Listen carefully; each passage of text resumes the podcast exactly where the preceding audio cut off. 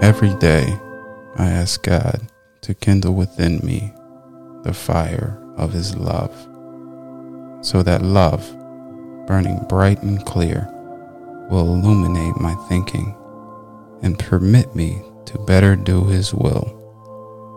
Throughout the day, as I allow outside circumstances to dampen my spirit, I ask God to sear my consciousness with the awareness that I can start my day over at any time I choose, a hundred times if necessary.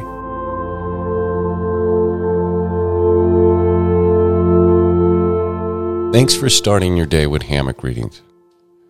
And we look forward to seeing you again tomorrow.